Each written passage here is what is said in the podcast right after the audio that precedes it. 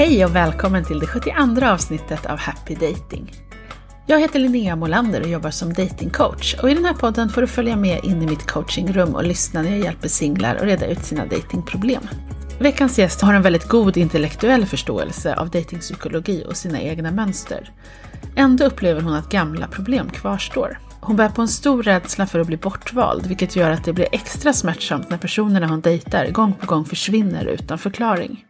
Utöver det får hon också rätt deppiga råd från sin omgivning, är rädd för att helt bli utan om hon höjer sina krav och känner sig väldigt uppskrämd av faktumet att hon redan har gjort ett jättejobb med sig själv men ändå känner att samma problem som tidigare kvarstår.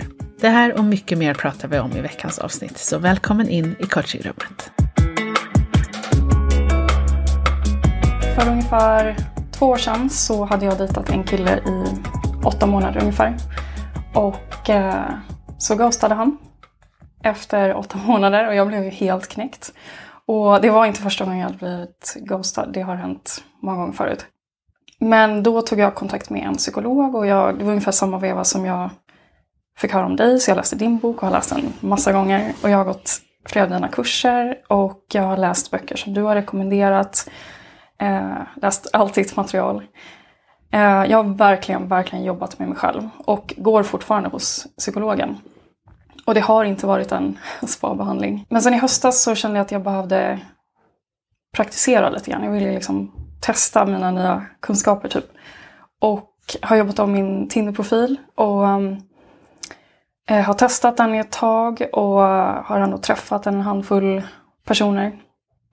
Jag upplever att jag har samma problem som förut. Jag blir fortfarande ghostad.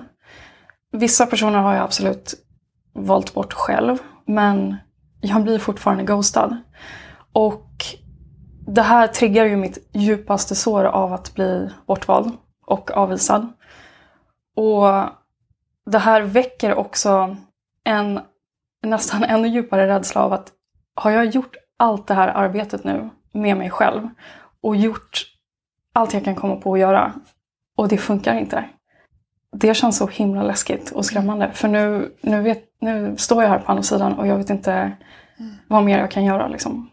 Och, och varje gång jag blir ghostad så det tar ju en liten...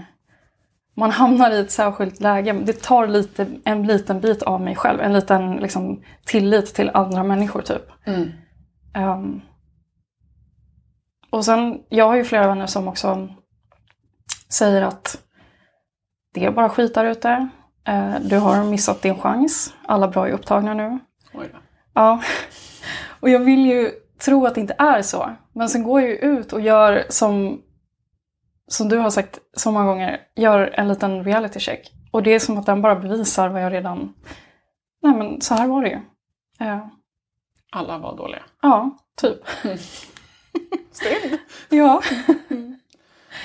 Ja. Och vi skrattar åt det men jag hör, ju, alltså jag hör ju smärtan. Det låter ja. ju som att du befinner dig på en riktigt jobbig plats.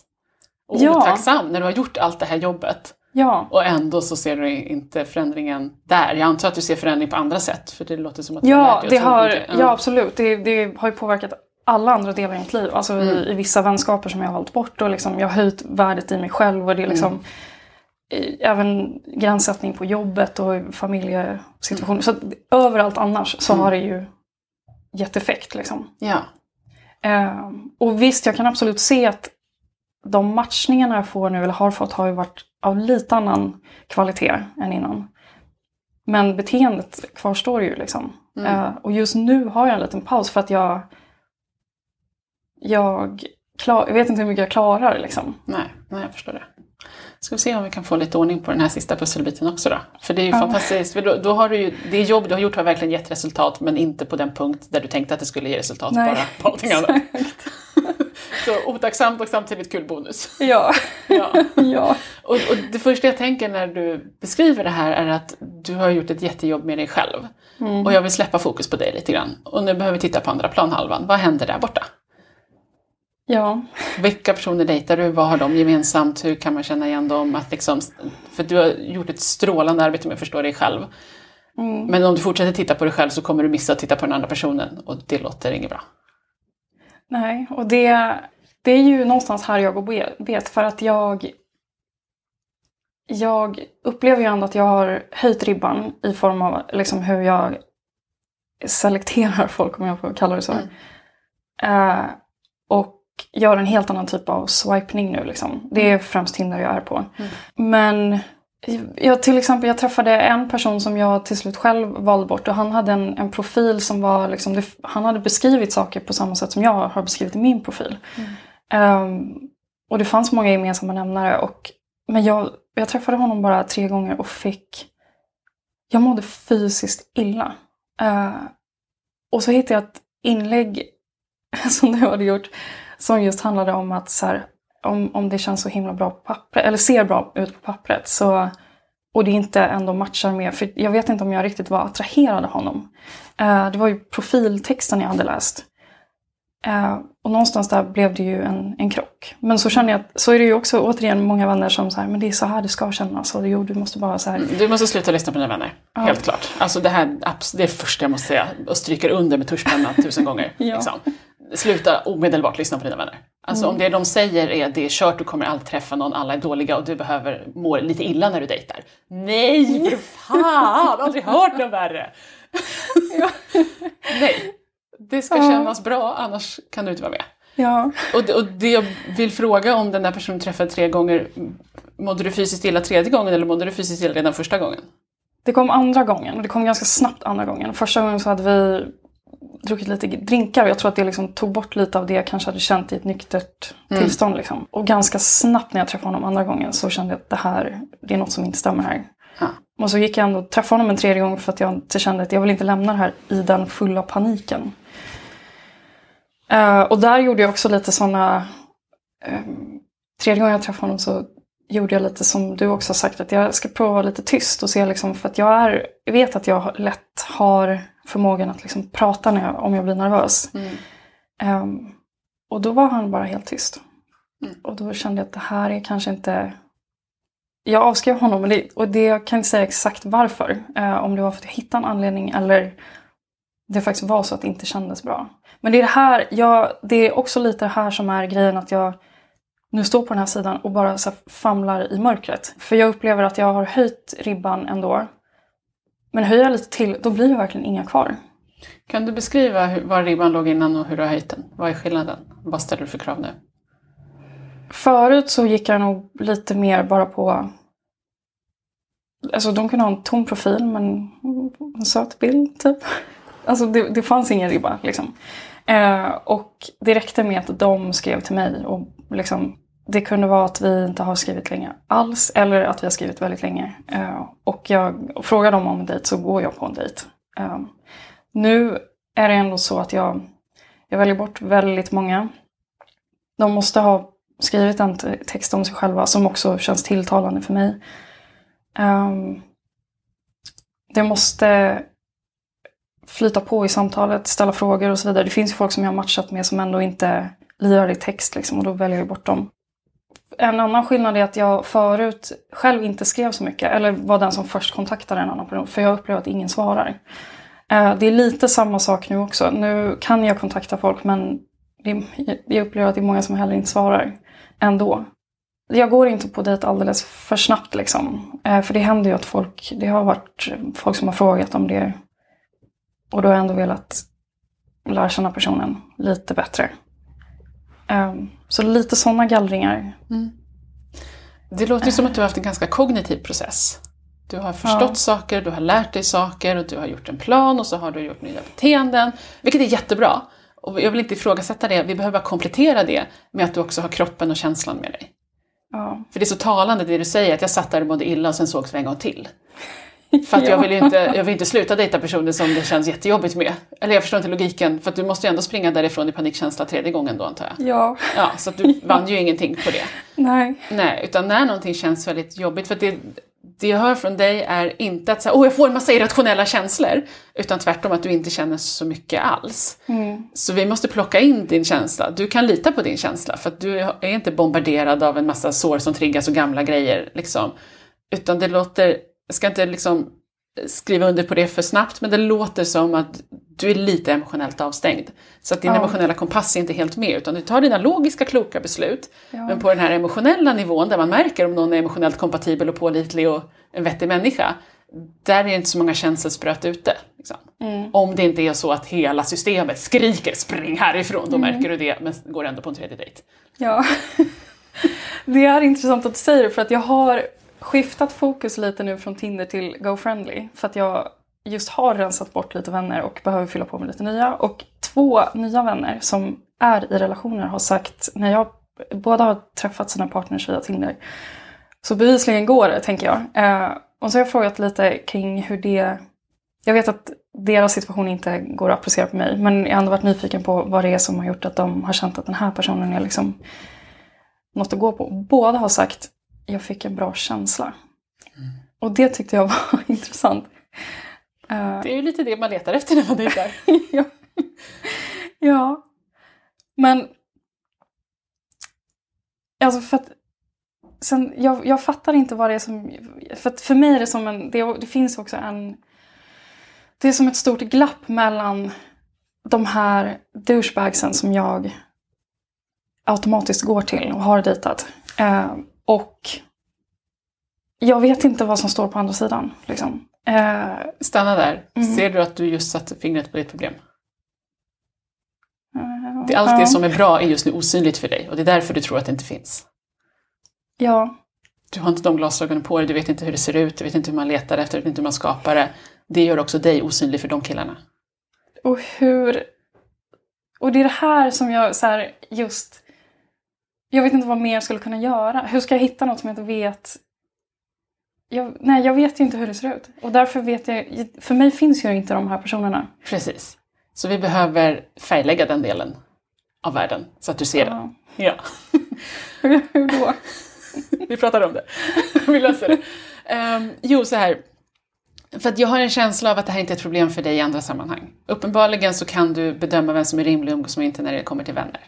Men det är någonting som du har lärt dig. Det är också ganska nytt. Det är ganska nytt ja. För Ja. det har inte varit lika självklart innan. Nej, så att det jag hör mellan raderna är att du hade vänner som inte kändes så bra innan. Du började plötsligt märka det här är inte bra, slutade umgås med dem och skaffade nya vänner som kändes bättre. Mm. Ja. Hur gick den processen till? Hur gör du skillnad idag på vem som är vettig vän och inte?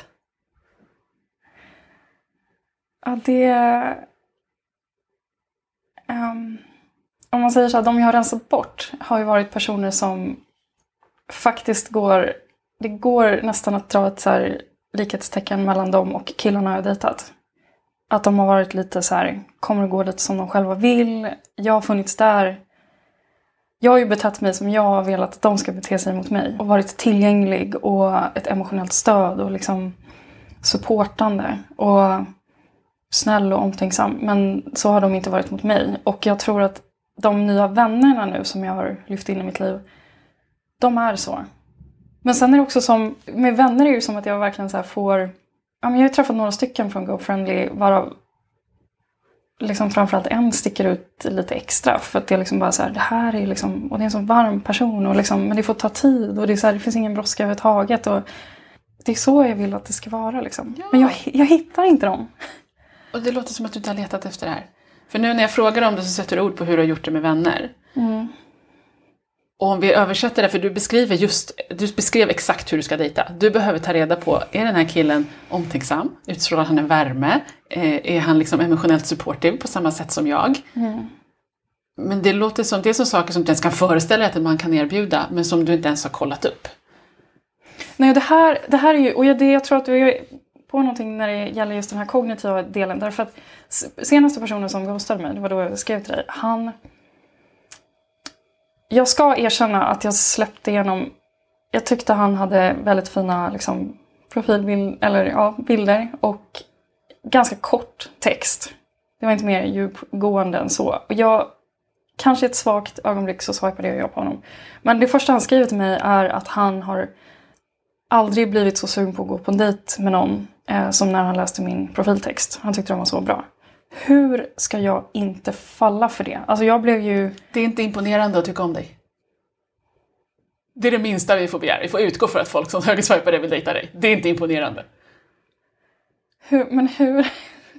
Och det räcker absolut inte. Du måste vara nyfiken på honom också. Jag blev lite nyfiken för att han var intressant, han var intressant att skriva med. Och vi planerade en dejt. Och sen tills han ghostade. Och då var ju jag ganska, liksom... Jag, alltså...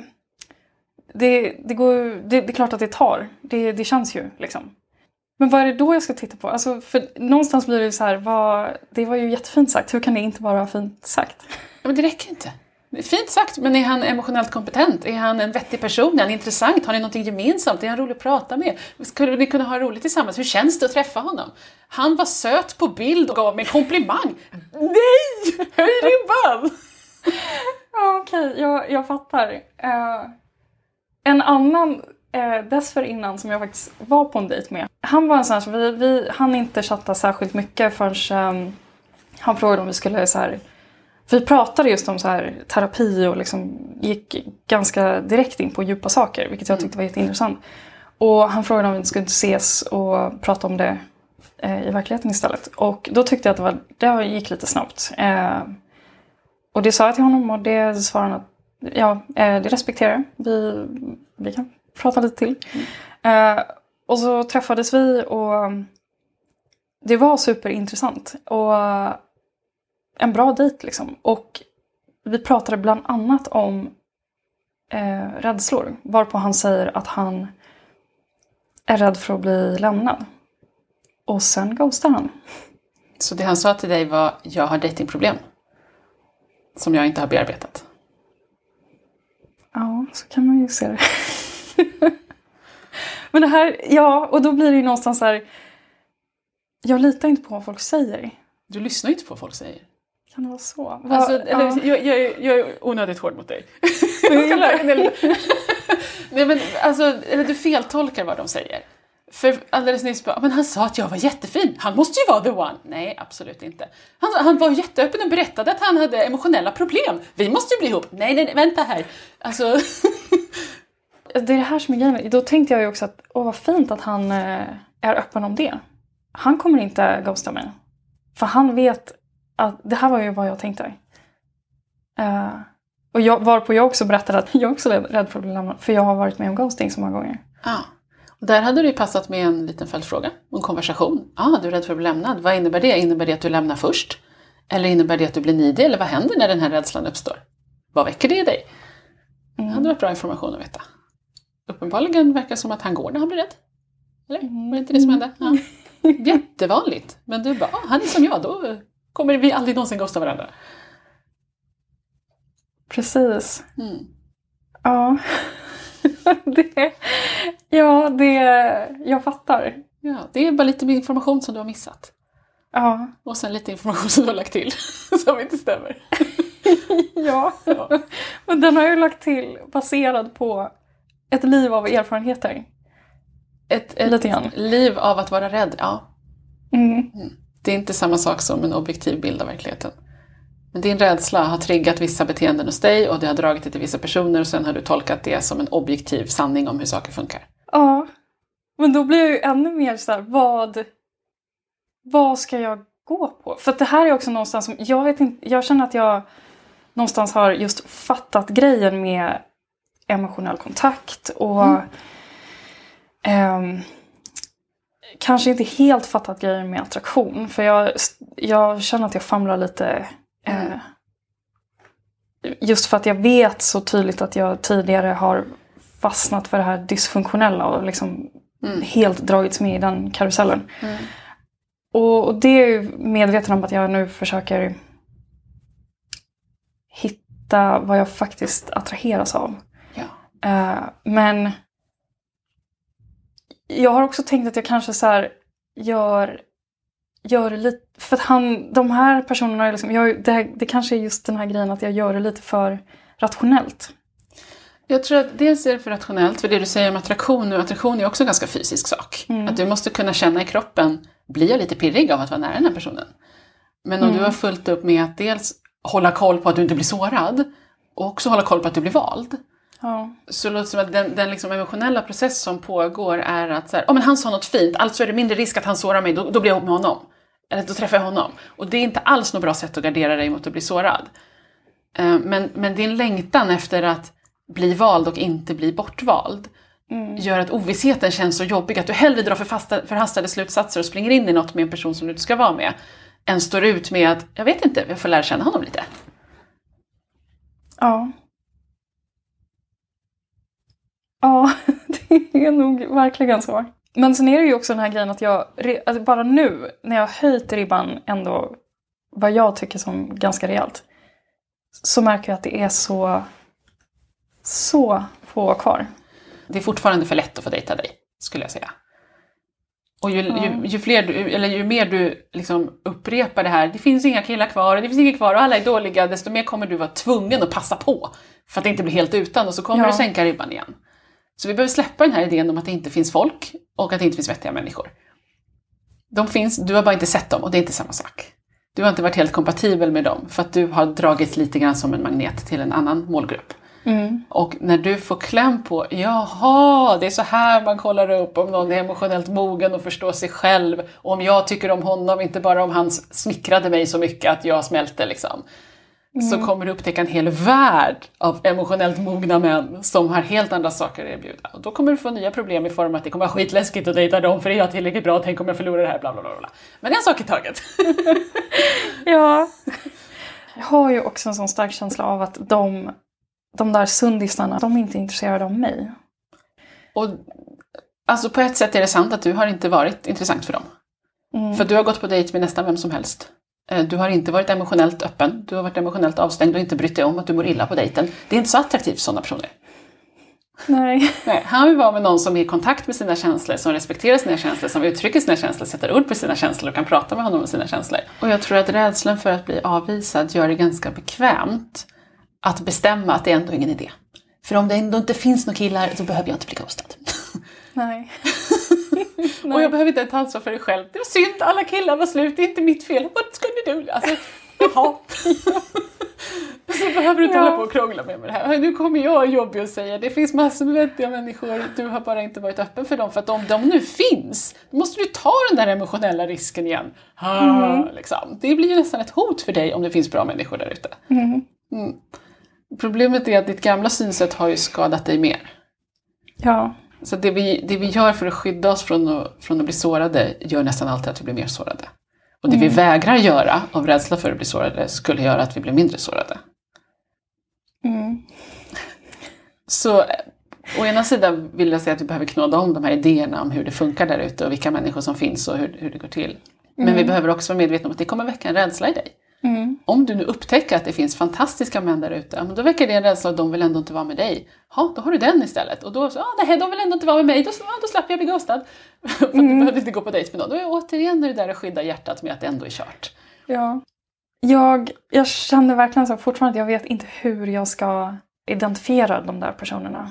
För det känns ju som att jag har städat tillräckligt mycket på min planhalva och, och skrivit en profil som också typ alla jag har träffat har kommenterat. Att de enbart swipade på mig på grund av den. Liksom.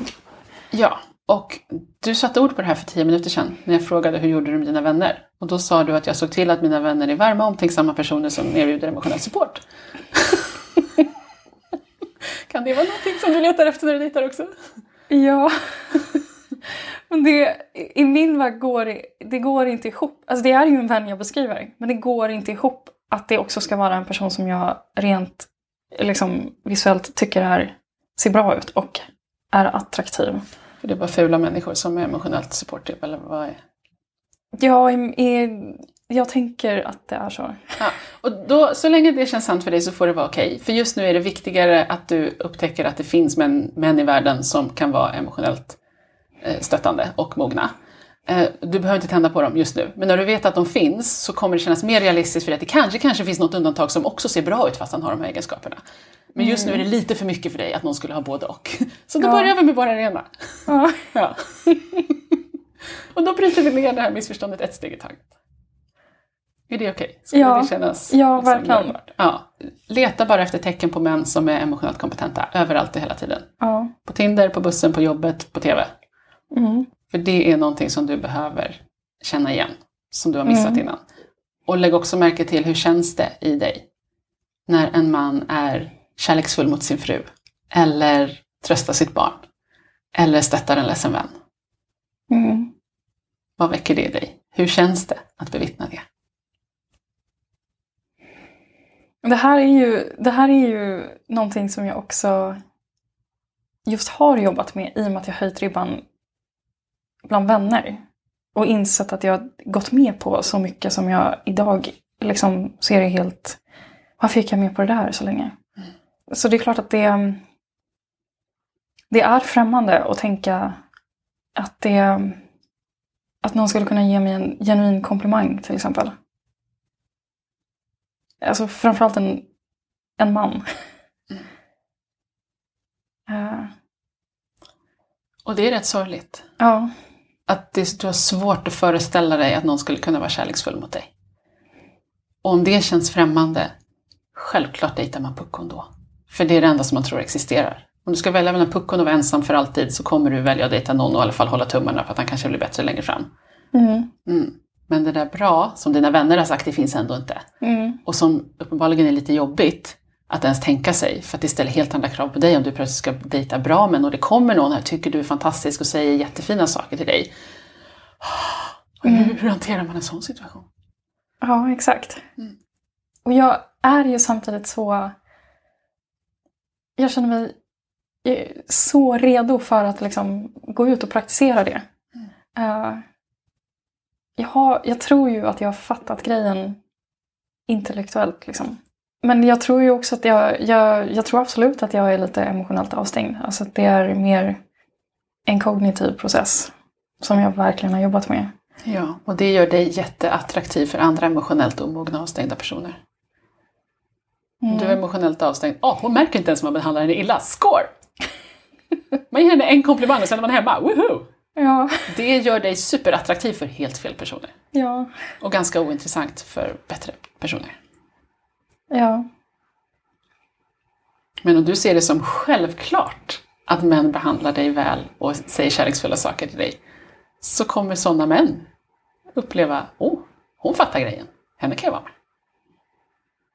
Det känns bara som en så här, sån omöjlighet att att den ska tycka om mig och vara alla de här grejerna och jag samtidigt ska tycka om den. Det är liksom, var finns den människan? Och det är inte människan som saknas, det är din tro på att det finns. Ja. För någonstans har ju du fått för dig att det här är för mycket för lilla mig. Jag kan Ja. inte vara med någon som, som jag tycker är spännande och som gillar mig. Det, det it's too much. Ja, Ja, jag känner det. det är sorgligt att det är så. Ja. Och samtidigt så blir jag ju någonstans lättad för det, det är ju här det ligger liksom. Uh, För om det kom en sån man nu skulle du ju få panik och bli livrädd. Det skulle ja, vara jätteläskigt för dig. Står han där och gillar dig på riktigt plus att han var snygg. Ah, hjälp! ja, Så vi behöver göra dig redo för det här. precis. Höja ribban några snäpp till. I små steg. Och leta efter de varma egenskaperna. Ja, och du behöver vänja dig vid att bli, mött, bli bemött på det sättet. Mm. För det du beskriver skvallrar om att du inte är van vid att människor beter sig schysst mot dig. Det är lite konstigt när någon är schysst mot dig. Ja. Ja, för att det, det har ju varit att de, de faktiskt vill någonting. Alltså, det har ju varit på deras villkor. Eh, De kan vara lite snälla mot mig. För då ger jag dem någonting som de, de vill ha. Liksom. Tänk om det finns människor som ger för att de vill ge. Ungefär som du gör, tänker jag mig. Ja. ja. Så det är ju det är liksom, det är både en lättnad och en sorg nu som kommer. Mm. Ja, jag ska bara börja titta lite mer noggrant. Men och då är det ju en annan grej också som, jag, jag ska sluta lyssna på vänner för då, det kommer ju in en sån här, ja men om jag har tittat på mina, de vänner jag har som har långvariga relationer, de verkar ha det skittråkigt.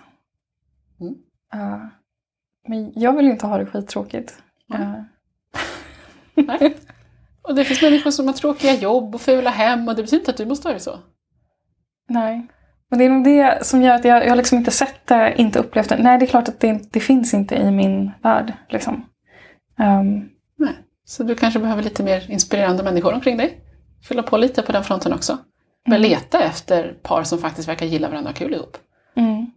Och hur, även om jag identifierar det och ser att där, där är ett par som har det superbra ihop och vad de nu gör. Och lever liv som verkar härliga. Liksom. Hur ska jag sen någonstans applicera det på mig själv? Så just nu behöver du bara förstå att det är möjligt. Mm. För så länge du tror att det inte existerar och det finns ingenting i din värld som bevisar att det faktiskt, du har inga exempel på att det kan vara bättre. Mm. Så kommer du fastna i den här gamla loopen. Ah, det är ingen idé, ah, jag har ändå kört, det finns inga bra killar, ah, jag kan ändå inte, för mycket om någon ger mig komplimang, whatever. Liksom om du nu börjar fylla dina flöden och din värld och börjar läsa böcker och börjar liksom aktivt leta efter exempel på hur ser en riktigt jävla spännande, kul och härlig, passionerad, bra relation ut där man är kärleksfull mot varandra. Hur kan det se ut? Och börja fylla ditt flöde och din hjärna och liksom hela din värld med det. Så kommer det ju bli svårare att ifrågasätta. Du kan inte hävda längre att det här inte existerar eller att det är omöjligt eftersom du uppenbarligen har bevis på motsatsen överallt. Mm. Och om det finns i världen så är ju, då ökar ju sannolikheten att det är möjligt även för dig. Än om det inte finns i världen. Mm. Det är sant. jag, jag, tror just den här, det här som du var inne på, jag, jag är nog livrädd också för, för någon som faktiskt är helt tillgänglig. Yes. Tack för att du säger det. Och jag, jag fattar inte riktigt varför. Den, den, den första personen jag var på en dejt med efter att liksom, jag hade lanserat min nya profil. Så alltså en stor skillnad där till exempel från väldigt många andra som jag träffat innan det var ju att han också lite så här mellan raderna, vi hade liksom inte pratat om vad, vad är du ute efter utan bara så här, det var så det, det, var så tydligt bara i hans sätt att kommunicera att han också var ute efter en, en långvarig committed relation. Liksom. Exakt. Och vad var din ja. respons på den personen? Vi träffades och det var, det var supertrevligt. Och, eh, det var mycket bitar som var så här... Det var ju en helt... Jag blev lite så här tagen av att det var en helt annan... Helt annan kvalitet på honom mot alla andra innan honom. För han kändes så seriös och mogen liksom. Mm. Men sen var... Han, han var väldigt pryd och jag är inte pryd. Och där... Vi pratade en del om det men faktiskt där och då så att det här, vi vill, det här kommer inte funka. Liksom. Och, och det var helt fine. Och vi hördes lite efter och, och liksom bara för att så här, vi kan höras imorgon. Ja.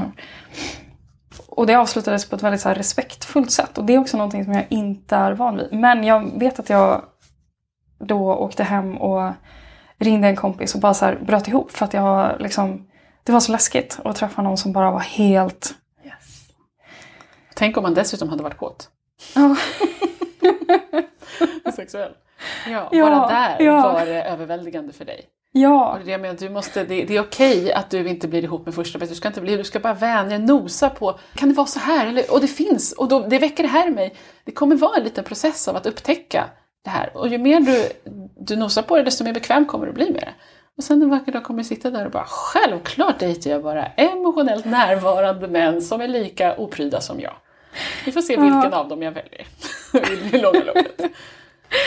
Ja, ja, jag hoppas det. Ja, så det är både här att du behöver alltså upptäcka att det finns och när du har gjort det behöver du lära dig att stå ut med det. Alltså att, ja. att, att bli bekväm med det.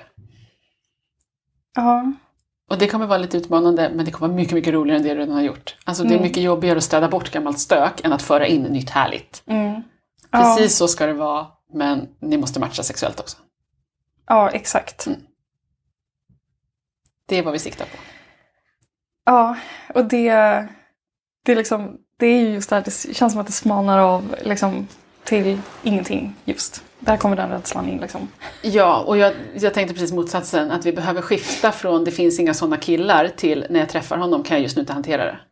Det är problemet, du är just nu inte redo för en sån man. Nej. Det behöver du dela med. Det är ett större problem. Ja. Och du har en jättegammal rädsla för att bli bortvald. Om du dessutom nu ska ta risken att bli bortvald av någon som är bra, blir det ännu läskigare. Mm. Det känns så just nu från där du står. Det du kommer upptäcka är att det kommer vara läkningen. Det kommer vara otroligt mycket tryggare för dig. mm. dejta någon som faktiskt håller om dig när du är rädd, än någon som går hela tiden. Mm. Ja. Det känns ändå hoppfullt.